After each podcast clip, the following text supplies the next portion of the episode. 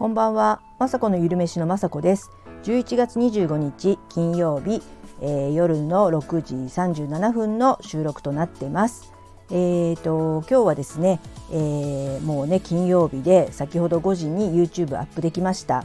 えー、今回は高野豆腐を使った唐揚げです。本当ね見た目ねあの今日インスタとかにも上げてるんですけど何の唐揚げかわからないと思います。でもねちょっと四角っぽくてえーと、高野豆腐をちぎってねそこにあのー、えーと、醤油とかみりんとかお酒とかあとにんにくとか生姜とか入れていわゆるね唐揚げの、えー、味付けをね高野豆腐にしみしみにさせてそれをねあの軽く絞ったところに片栗粉をまぶしてあのカラッと揚げるんですよ。それがねすっごいカラッと揚がるってもう、ま、あのめちゃくちゃ音がねカリッカリでカリッカリって感じでで中はあの味がねちゃんと唐揚げの味がしてるのでほんとなんちゃって唐揚げなんですけどめちゃくちゃね軽い感じですごく美味しいあの唐揚げになりました。で高野豆腐ねすごい栄養素がねあのたっぷりなのであのすごくねおすすめというか私とかねもう鶏肉の唐揚げは美味しいに決まってるししまってますしもちろん鶏肉さんもタンパク質ですので私は鶏肉とかね特に胸肉は食べるようにはしてるんですけど高野豆腐はねあの大豆イソフラボンとか大豆サポニンとかとにかくいろんなね栄養素が入っててまあいわゆる更年期障害の緩和になったりあの腸内環境を整えるような食物繊維もたっぷり入ってて、えー、抗抗酸化作用が強いので本当にあのいろんな、えーと、アンチエイジングじゃないですけどとにかくあと冷え性とか、あの、効能を調べたらきりがないぐらいたくさんいいものが入っててあの乾物ってね栄養がギュッて入ってるので私好きなんですけど高野豆腐はね今まで煮るぐらいしかやってこなかったんですけどそうするとね子どもたちはあんまりね高野豆腐の煮物とかなんかちっちゃい時はスポンジみたいとかって言って食べなかったんですけど私はねそのスポンジみたいでも好きだったんですけどこのね唐揚げ知ってからはねこの唐揚げね作ってます。すごくねあのー、味もよく染みてて冷めても美味しいんですよこれ。なのであのお弁当にすごくいいので是非これね簡単なのでえー、作ってほしいなと思います。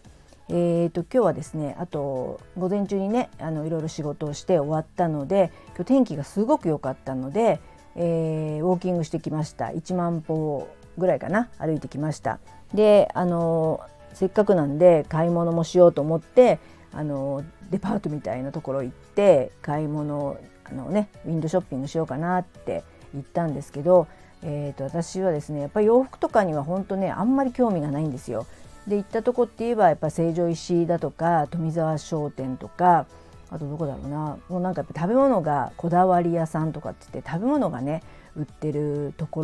ろにやっぱり寄るんですねすごくやっぱ美味しそうですし、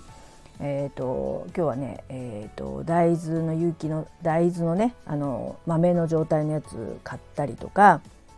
あと今日はねプンパーニッケルっていう有機のねライ麦パンが成城石井とかに売ってるんですけどそれを今日はね買いにわざわざ行ったって感じですね。すごいあの普通はね食パンあのスーパーで買う食パン小麦粉で、まあ、それも好きで食べるし朝も結構ね忙しい時とかはそれ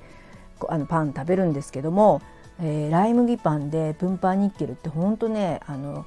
もうライ麦が入ってるっていう固めのパンで薄く切ってあってそれをね焼くとすごい美味しくてちょっとね酸っぱい感じがしてそれにねあのクリームチーズ塗ったりとかまあ普通に何でもねあの何のせてもいいんですけど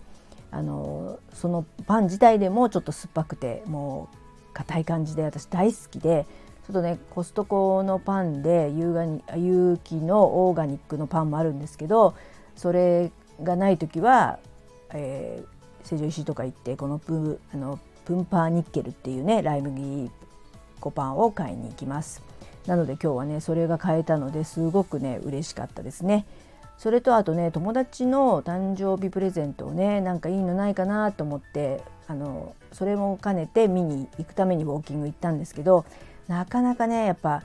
アラフィフってね友達の誕生日友達もアラフィフなんですけど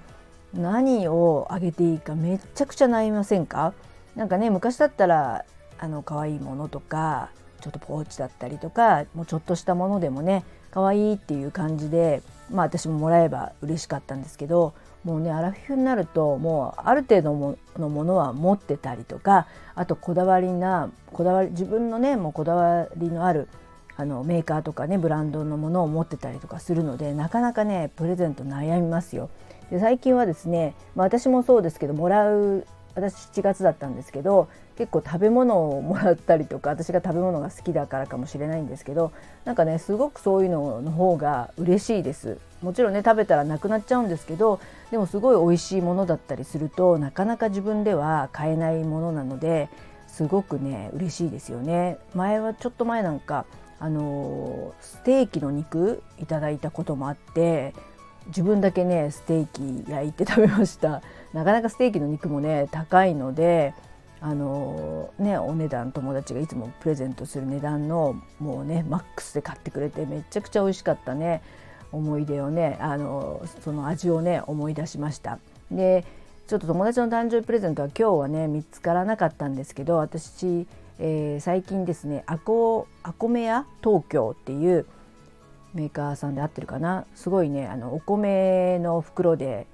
あのいろんな袋がねお米のあのなんだっけぬか袋みたいなお米の袋に入れてくれたりとか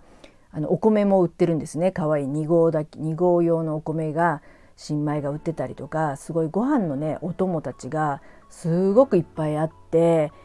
えー、めちゃくちゃ美味しそうなんですよ。で私はねプレゼントでしかまだねあの買ったことはないんですけどなかなかね都会に行かないとないんですね。あの日本橋だとか新宿だとか。なので今回はネットでちょっとね検索してちょっと友達のプレゼントはアコメヤ東京さんで買ってみようかななんて思ってます。ほんとね食べ物とかぐらいしかね興味がないっていうか結構ねそういったあのこだわりの食材ってね高いですよね。えーと、息子とかに言わせるとなんかお母さんって胸肉しか買わないとかささみとかあと豚肉しか買わないとか言ってなんでうちは牛肉買わないのってよく言われるんですよ。だって牛肉高いもんっていうもうその答えだし、まあ、もちろん牛肉もね、えー、ヒレ肉とかすごく栄養価が高くてもちろん食べたいですよ食べたいですけど私もね、あのー、限られたお金の中で今日みたいにね大豆はいいものを買おうとかこだわってるところにはお金をかけてるのかな。なので、えーと、肉はっていうかまあそのねそういう胸肉とかも栄養価が高いんで低カロリーで高タンパクででもお安いし本当に助かる食材だと思ってて胸肉さん大好きなんですね。でもうまあ息子とかはねもうそれは分厚い。それはステーキで食べたいと思うけどそれは自分で働いたお金で買ってくださいっていう感じでうちではねあとね魚もよく買うんですよね。魚もめちゃくちゃ牛肉並みに高いんですけど魚もねやっぱ食べたいので魚肉魚肉ってやっぱりねあの買っているのでそんな感じで息子にはいつもね すいません。なかなかね牛肉は買ってないよっていうしかないんですけどでもねたまたまですね今度いい肉の日11月29日っていうのがあるんですけどありますよね あのいい肉の日なんですけどあの結婚記念日なんですよ。あのでなんと30周年で結婚記念日なんでちょっとねあのその時はなんか息子は知らないあ知らないというか全然わかんないと思うんですけど別にいい肉の日だからって毎回ステーキを焼いたりとかしてる夫婦ではないんですけどまあね息子がなんかよく最近言うからちょっとね